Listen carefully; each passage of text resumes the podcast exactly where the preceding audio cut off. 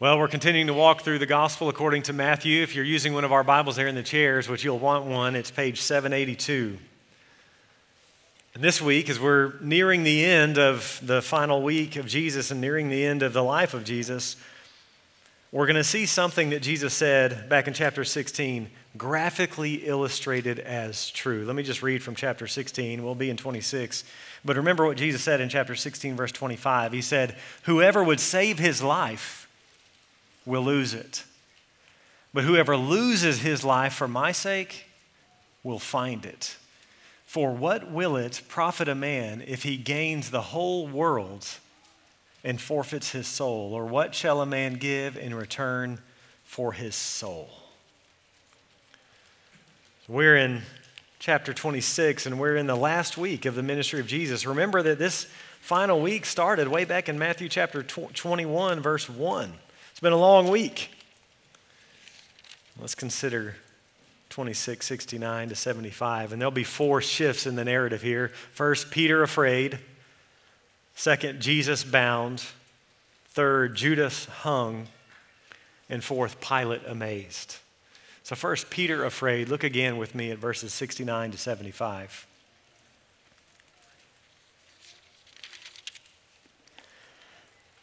Now, Peter was sitting outside in the courtyard, and a servant girl came up to him and said, You also are with Jesus, the Galilean.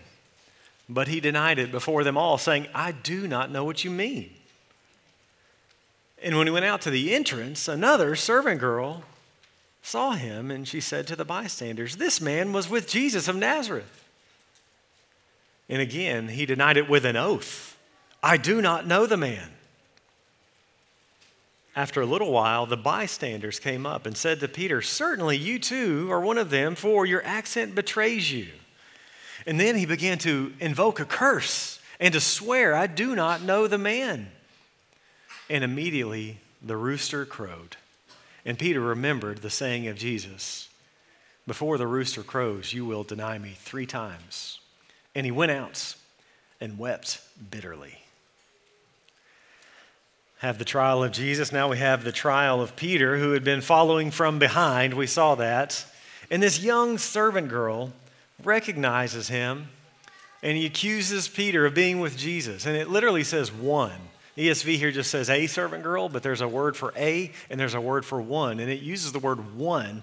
And the point is, she's all alone. This little young girl, probably a teenager, was no threat to Peter whatsoever. And yet, Peter straight up lies I don't know what you're talking about.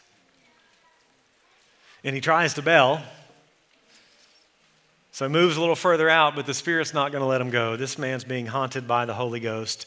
And yet another servant girl, these servant girls are observant, aren't they? Another one recognizes him. And Peter denies Jesus again, but this time with an oath. He says, I don't know the man. How tragic. By the way, you know, sometimes people will say that Christianity is all man made religion, just made up. Usually they say the Roman Catholic Church made it up. If you're making up a religion, you don't include this kind of stuff, especially if it was a Roman Catholic Church, right? Because according to their view, they say Peter was the first pope. You don't have your pope deny your Messiah three times if you're making this stuff up. You paint him in a little bit better light. But here it is true because it's history. Christian's a historical faith, and so it includes all the flaws. Even though some teachers in the church have been embarrassed by this. In fact, two different teachers in the one church fathers in the first few hundred years, Hilary and Ambrose, they tried to make Peter look good. And so they said, No, Peter said, I don't know the man. But he didn't mean he didn't know Jesus. He was actually throwing down a little theological, you know, gauntlet. He's saying, He's not a man. I don't know the man Christ, I know the God Christ and they try to exonerate Peter. Well, that just won't work. The Bible makes no bones about the fallenness of even its greatest leaders. Just think about Abraham. Abram, he was a coward and a liar and threw his wife under the bus. He's the father of our faith. What about David? David was an adulterer and a murderer. And here we have Peter the greatest leaders of the early church, and he denies Christ three times. The best of men are men at best. It's because the Christian faith is not built on men. The Christian faith is built on the God man, Jesus Christ. Who came to save? Not people who have it all together. He didn't come to save strong leaders, he came to save sinners. Sinners who need grace, amazing grace that saved a wretch like me. See, Christianity is for wretches. Even leaders are the wretches that need grace. Now, Peter fails here, and Peter fails bad. Peter is moving further and further away from Jesus, physically and spiritually. First, he has this evasion. I don't know what you're talking about. He has this verbal evasion and then physical evasion. He wants to get away. And, friends, if you find yourself neglecting the presence of Jesus, it's going to be easier for you to sin and easier for you to fall away. Anyone who is deep in persistent sin quit pursuing the presence of God long ago. It's the first step. The first step of falling away, the first step of apostasy is neglecting to hear from Him and to speak to Him. Nearness to God and delight in disobedience, they can't live in the same heart. So Peter's moving away, physically and spiritually. And not only does Peter sin by lying and denying Jesus, but he takes an oath. Remember what Jesus, the Lord, had taught about oaths back in the Sermon on the Mount? Let me just read Matthew chapter 5, verse 34, to remind you what his Lord had taught. Layers of disobedience here. Verse 34 of the Sermon on the Mount I say to you, do not take an oath at all, either by heaven, for it's the throne of God. So Peter takes an oath and denies his Lord to the second servant girl. And then there were some that were standing there and they approached Peter and they say, We know it's you. Listen, we can tell by your accent. Galileans had this distinct accent. It was noticeable, especially in Jerusalem. It was very different dialect of Aramaic, and Judeans would often mock Galileans for the way they talked. I'm from Eula. I can resonate with that a bit. It's noticeable. And so they said, Listen, we know who you are. And so Peter here calls down curses and swears that he doesn't know Jesus. Now, this, this verb here for curse, it requires an object. It's what we call a transitive verb, it needs an object. And the ESV actually adds here, it's not in the original, they add on himself, but that's not in the original. Maybe that's what your translation says. And so the idea here is Peter curses. Peter calls down curses, and there has to be an object. Who's he calling down curses on? Well, the ESV decides for us that it's on himself, but actually that doesn't make any sense. What would that even mean for Peter to call down curses on himself and deny Jesus? Most commentators now shockingly come to the conclusion that Peter is invoking curses on Jesus to disassociate himself from Jesus. I am not with that one. The NIV's better here. It says, Then he began to call down curses and leaves it open. It's tragic. Immediately after this third denial, the rooster crows. And the sound not only pierces Peter's ear, but his soul. And he remembers. He remembers what his Lord had said. Look back at chapter 26, verse 31. Let me remind you. Then Jesus said to them, you will all fall away because of me this night. For it is written, I will strike the shepherd, and the sheep of the flock will be scattered. But after I'm raised up, I will go before you to Galilee. And Peter answered him, Though they all fall away because of you, I will never fall away. And Jesus said to him, Truly, I tell you, this very night, before the rooster crows, you will deny me three times. Peter said to him, Even if I must die with you, I will not deny you. And all the disciples said the same. Jesus was right. Jesus is a true prophet. And there's this crescendo in this story. And they're really on a couple levels. You have one with the, the, number of accusers and with Peter's responses and with Peter's location. First, it's just a girl alone, and then it's a girl talking to a group, and then it's a group talking to Peter. And Peter first kind of evades and denies, and then he swears, and then he calls down a curse. And Peter recedes from the fireside to the door to the outside. There's this drift of deconstruction. Luke, Dr. Luke adds this detail that Matthew doesn't include. Luke 22, verse 60 says this. But Peter said, Man, I do not know what you're talking about. And immediately while he was still speaking, the rooster crowed, and the Lord turned and looked at Peter. And Peter remembered the saying of the Lord, how he said to him, Before the rooster crows today, you will deny me three times. And he went out and he wept bitterly. I imagine Peter never forgot that look the rest of his life. I was able to see where all this took place a few weeks ago in Israel. I want to show you a couple pictures. Maybe. There we go. So basically, any, any place that there was a site located, Rome's built massive cathedrals on top of it. But this, if you can see the top there, this is, I think, I'd be called the Catholic Church of St. Peter of the Rooster Crow. And so they built this because this would have been on top of the site where Caiaphas' house was. And so you have the, the art on the door there. You can go to the next one. There it is. Peter being confronted. Go to the next one. This is down below uh, Caiaphas' house. It actually would have been basically a massive refrigerator and the type of place that Jesus could have spent the night as he was bound. Let's go to the next one. So this is me, and behind me is original first century pavement. I mean, you look down where they would have come. He would have been betrayed. He would have crossed the, he would have crossed the Kidron Valley and made it up this, this road, and that's original. Uh, just a special, special place to see. You can go to the next one. There it is, a little close up. Next one. And then, then put in this statue here with Peter at the fireside denying it. I don't know the man. And of course, you got the rooster up top. That might be it. Is that it? Oh, there's a symbol of him being bound. Any others? That's later. We'll get that later. Notice, notice what verse 75 says. Peter remembered Jesus' words. I just want to encourage some of you parents that have children who are no longer following the Lord. Children that you wish were following the Lord in a closer way take heart, take comfort, and use this passage as a prayer point.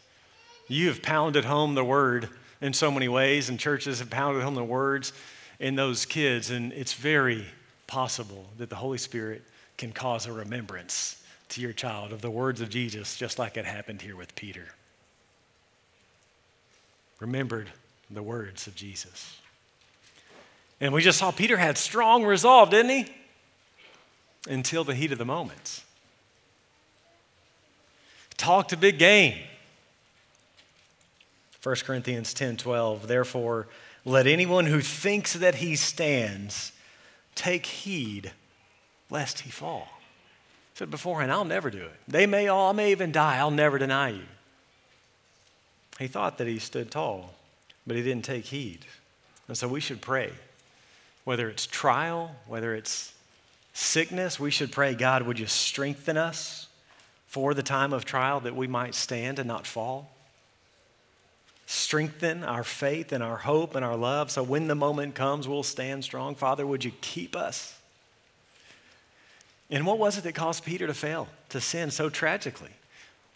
He feared man more than he feared God. Or better, he feared young servant girls more than he feared God. He had a divided heart. He didn't have a heart fully for the Lord people had become more important, or the approval of people, or maybe it was safety, maybe it was comfort. Some lowercase g God had crept into his heart and he was failing to do what Jesus called him to do that is, love him with all his heart, soul, mind, and strength. And you know, Peter doesn't show up in the Gospel of Matthew again. This is the last we hear Peter, but in chapter 28, it will mention the 11 disciples. And so we know from this gospel and the rest of the New Testament, Peter will have another chance. Listen, though, not that he deserves it. That's what mercy is. He denied the Lord. Not once, not twice, but three times. You remember what Jesus said? Go back to chapter 10, verse 33 of Matthew.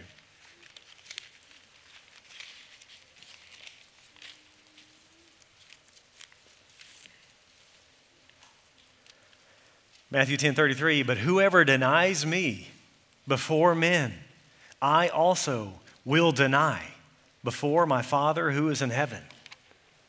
Peter had made an oath. He had tried to leave the Lord. He had denied him three times. And Jesus had warned, You deny me, I'm going to deny you. He had every right to say, You're done, Peter. But that's not the kind of Lord he is. He doesn't deserve grace, but he receives grace. John Calvin said this story teaches us those teaches those who stand to take care and caution, and it encourages the fallen to trust and pardon. As we know, Peter goes on to become one of the greatest leaders in the early church. Here he needed to be humbled. An unbroken Peter would have been an unbearable Peter.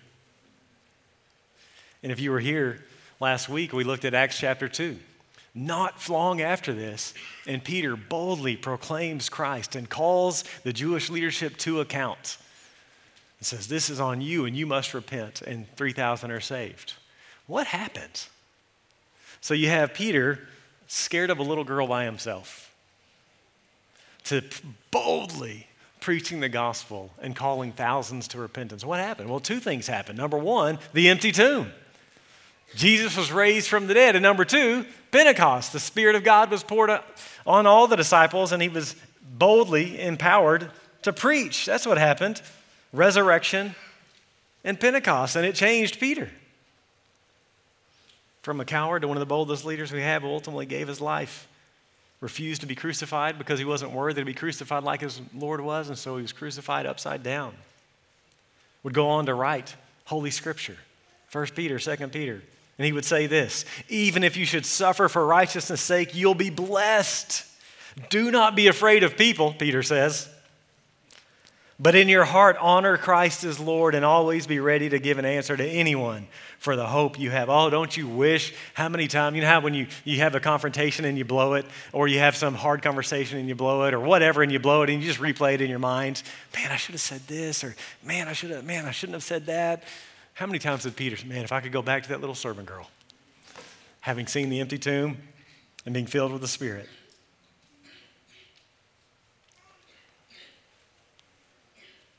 God can use failures. In fact, church, God only uses failures. So, Peter afraid. Second, Jesus bound. Look at chapter 27, verse 1 and 2. When morning came, all the chief priests and the elders of the people took counsel against Jesus to put him to death. And they bound him and led him away and delivered him over to Pilate, the governor. So all the Jewish leaders, they take counsel together to put Jesus to death. What a tragic sentence. The Jewish leadership comes together and they take counsel to put to death their king. And it's another allusion to Psalm chapter 2, which one of, one of those really important royal psalms that says this Why do the nations, the pagans, the Gentiles, why do the pagans rage and the peoples plot in vain? The kings of the earth set themselves and the rulers take counsel together against the Lord and his anointed. It's where we get the word Christ, Christos. They, the pagans, take counsel together against the Christ, against Yahweh and his Christ. And they say, Let us burst their bonds apart and cast away their cords from us. In Psalm 2, this is about the pagans being against the people of God. And tragically and sadly and ironically, now the Jewish leadership has become the pagans and are counseling together to be against the Lord and his anointed here in the Gospel of Matthew. The Jewish leadership has become the pagan nations by denying their Christ. And they hand their Messiah over to the pagans. They hand their Messiah over to Roman leadership. But again, Jesus had prophesied, had promised that this very thing would happen, didn't he? Matthew chapter 20, verse 18. They didn't have ears to hear, but he said, See, we're going up to Jerusalem, and the Son of Man will be delivered over to the chief priests and scribes, and they will condemn him to death and deliver him over to the Gentiles, the nations, the pagans, to be mocked and flogged and crucified, and he will be raised on the third day. So Israel hands Jesus over to Rome. And as we saw in chapter 24, sadly, in AD 70, Jesus will hand Israel over to Rome. Israel hands Jesus to Rome, the Lord would hand Israel to Rome. They bind him, they want him to look like a political criminal. He was bound that we might be freed. He was numbered with the transgressors, delivered over to Pilate the governor. Did you know that for most of the last century or so, there's lots of people that thought Pontius Pilate was a made up figure? Most people thought Pilate didn't exist. We had no historical record whatsoever of any Pontius Pilate except the Bible. It's all we had. And some people say, well, there was no Pontius Pilate. We have no Roman records of anything about Pontius Pilate. It was made up, put in this story, and so anything we have would be traced to this story. So Pontius Pilate wasn't a historical figure. That was just the norm until just about 60 years ago there were these Italian excavators over at Caesarea by the Sea, Maritime, and they're, un, they're excavating a theater and they're looking at these stones, and they find on this stone this massive piece of limestone that has an inscription. It was actually repurposed. And they discovered that it was a first century piece of limestone that was repurposed hundreds of years later just to be a step. And it's from, again, a secular source from the first century that said, I've got a stone. I got to see it at the Israel Museum. That's the picture. So there it is. That's the stone. And on it says Pontius Pilate, prefect of Judea. And so now, all of a sudden, in 1961, we have this inscription that's found that constitutes the earliest surviving and only contemporary record of Pilate. I love how the Lord just waits for whatever reason in his own providence. Ah, oh, 1961, let me just drop another piece of evidence that the Bible's true. Number three, Judas hung. Judas hung. Chapter 27, verse 3. Then, when Judas, his betrayer, saw that Jesus was condemned, he changed his mind and brought back the 30 pieces of silver to the chief priests and the elders, saying, I have sinned by betraying innocent blood. They said, What's that to us? See to it yourself. And throwing down the pieces of silver into the temple, he departed and he went and hanged himself. Judas sees that Jesus is condemned and it got real for him. He realizes what he's done and he's filled with remorse and he tries to return the blood money. You notice that emphasis on blood. Look again at verse 4. I've sinned, betraying innocent blood. Look at verse 6. It's not lawful to put them because it's blood money. Look at verse 8. It's called the field of blood. The blood bears with it responsibility.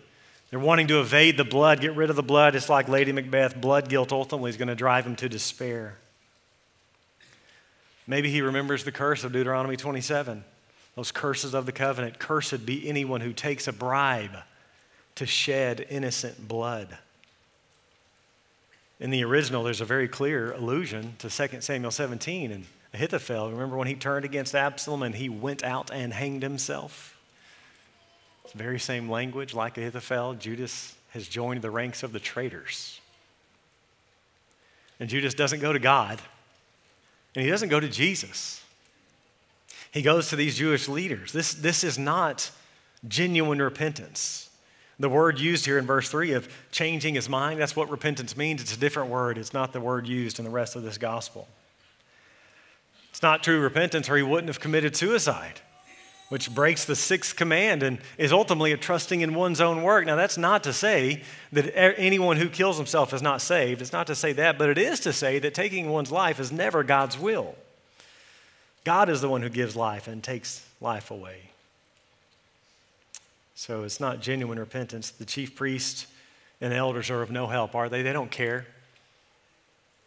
They have what they need from Judas. Judas tries to go to them, tries to go to his pastors, and they say, What does that have to do with us? You deal with it. Well, in short, it has everything to do with you. If you're doing your job, you have the authority. You're supposed to be the shepherds of Israel. These aren't shepherds, as Ezekiel 34 condemned. These don't care about anything but their own agenda. Israel has become sheep without a shepherd. So you deal with it.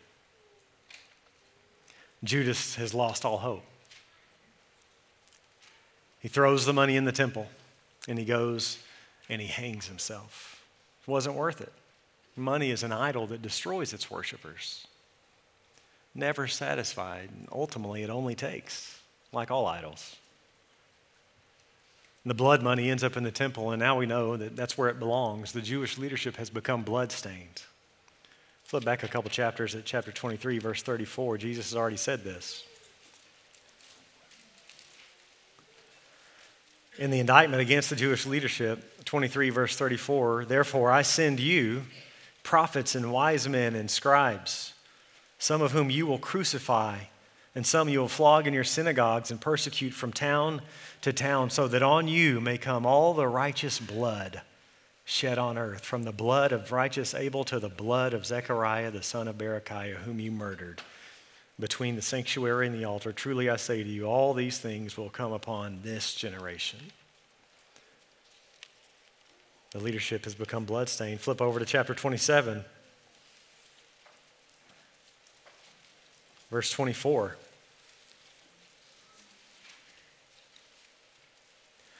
So when Pilate saw that he was gaining nothing, but rather that a riot was beginning, he took water and washed his hands before the crowd, saying, I'm innocent of this man's blood. See to it yourselves.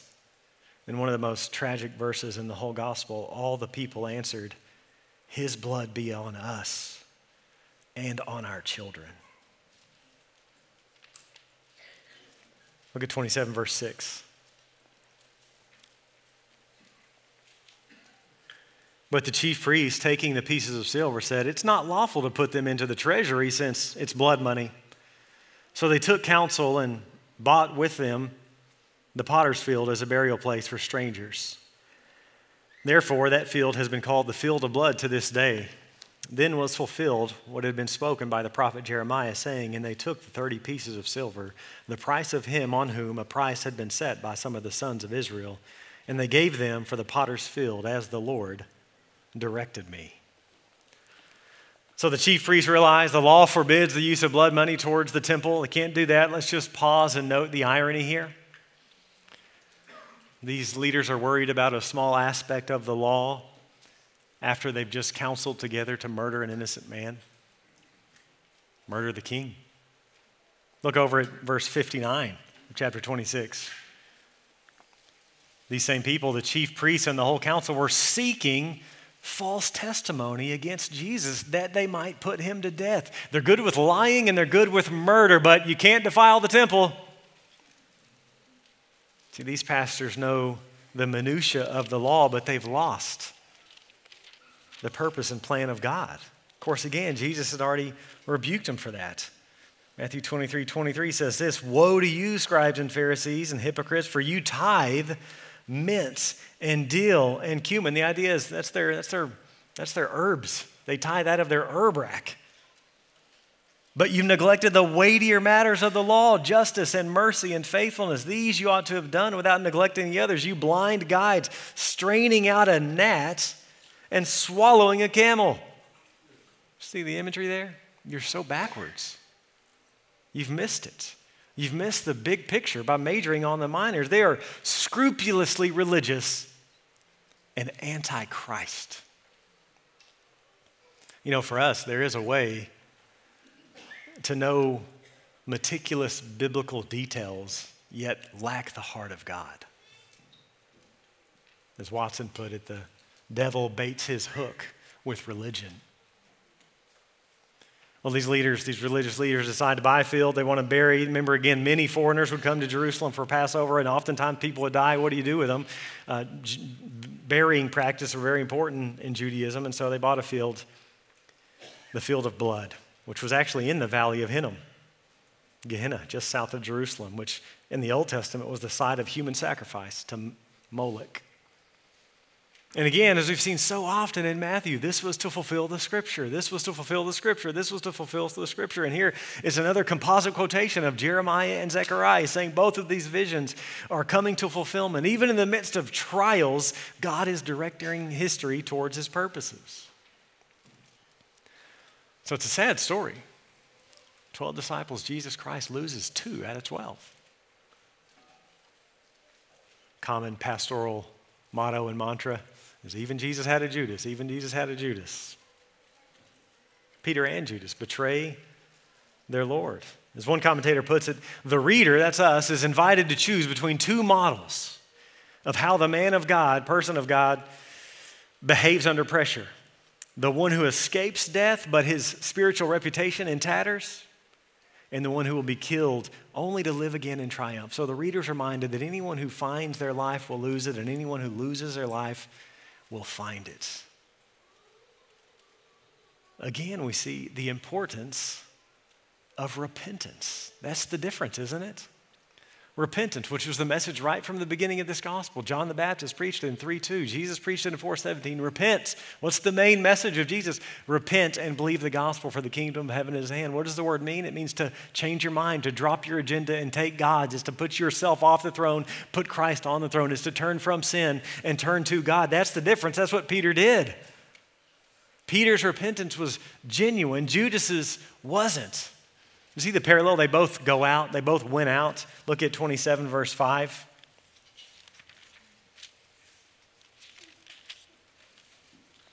throwing down the pieces of silver into the temple, he departed, went out, and hung himself. Then look at 2675. There at the end, after the rooster crows, Jesus went out, same words, and wept bitterly. Those are the differences. 2 Corinthians 7:10 Godly sorrow brings repentance that leads to salvation and leaves no regret, but worldly sorrow brings death. There's a godly sorrow and a worldly sorrow. Worldly sorrow is sorry, but usually sorrow for the consequences of their sin, not sorry for sinning against God. And the way we know is the fruit. Does it lead to change or does it not? Fourth, Pilate amazed. Look at 27, verse 11. Now Jesus stood before the governor, and the governor asked him, Are you the king of the Jews? And Jesus said, You have said so. But when he was accused by the chief priests and elders, he gave no answer. Then Pilate said to him, Do you not hear how many things they testify against you? But he gave him no answer, and not even to a single charge, so that the governor was greatly amazed. The Jewish leadership had done their part, they had declared him guilty, but it must be the Roman government that would actually implement the verdict. Pilate says, Are you the king of the Jews? Which is ironic since Pilate, in fact, had political authority over Judea. Are you the king of the Jews? It's the same thing as asking, Are you the Christ? Are you the Messiah? But interestingly, this label, king of the Jews, is only used by Gentiles. Magi use it in chapter 2, and we'll see it used two or three times, but only in mockery. Jesus says yes. He answers in the affirmative, but he qualifies. Said, I am the king, but I'm not the, I'm not the kind of king you think. To Pilate, but to the chief priests and elders, he refuses to answer at all. Pilate's frustrated. Can't you hear these accusations? Aren't you so eloquent? You're going to say anything? And Jesus just remains silent, just like he did before in 2662. The high priest stood up and said, Have you no answer to make? What's it that these men testify against you? But Jesus remained silent course, we've seen multiple times, this too is in fulfillment of Scripture. 700 years before Christ, Isaiah had prophesied the suffering servant of Isaiah 53. He was despised and rejected by men, a man of sorrows and acquainted with grief. And as one from whom men hide their faces, he was despised, and we esteemed him not. Surely he has borne our griefs and carried our sorrows. Yet we esteemed him stricken smitten by God and afflicted, but he was pierced for our transgressions. He was crushed for our iniquities. Upon him was the chastisement that brought us peace, and with his wounds we are healed. He was oppressed and afflicted, yet he opened not his mouth. Like a lamb that is led to the slaughter, like a sheep that before its shearers is silent, so he opened not his mouth. So we're looking at first century history here, but let's just ask why is all this happening? Jewish politics are involved, Roman politics are involved. But we learn from Isaiah 53, and we'll learn from the rest of this gospel that this innocent man being bound for execution is so much more than history. It's for our sins. It's for the redemption of the cosmos. We're looking at first century history, but it's history that has ramifications for all of life. And friend, it has ramifications for your life. We've seen it again and again. Jesus Christ demands decision. And so let me just ask you have you made your decision? If you haven't come to Christ, He invites you to do that. This death was all purposeful, it was in fulfillment of his plan again and again and again. And he came and he lived a perfect life and he died a death that you and I deserve because of our sin, but death couldn't hold him. He was raised from the dead and exalted at the right hand of God. And he's there now and he's summoning you and he's inviting you this morning. If you haven't trusted in Christ, turn to him. If you realize that you're a sinner, that's the first step is you've got to understand your need. Jesus has no invitation for someone who thinks they're fine. He says, I didn't come for those who are healthy, I came for the sick. And if the Spirit gives us ears to ear, we're all sick. We all need help. We often talk about the ABCs of becoming a Christian. We admit, we believe, we confess. We admit, yes, I'm a sinner and I need salvation. I need forgiveness. That's me. I am not ready to stand before a holy God on my own. The second is believe. We believe that Jesus Christ is who he said he is. He's the Lord, he's the Savior. He died for you in our place. And then we confess. We tell somebody about the decision we made. Tell somebody publicly, tell somebody this morning, talk more with us. We would love to, and ultimately be baptized into a local church.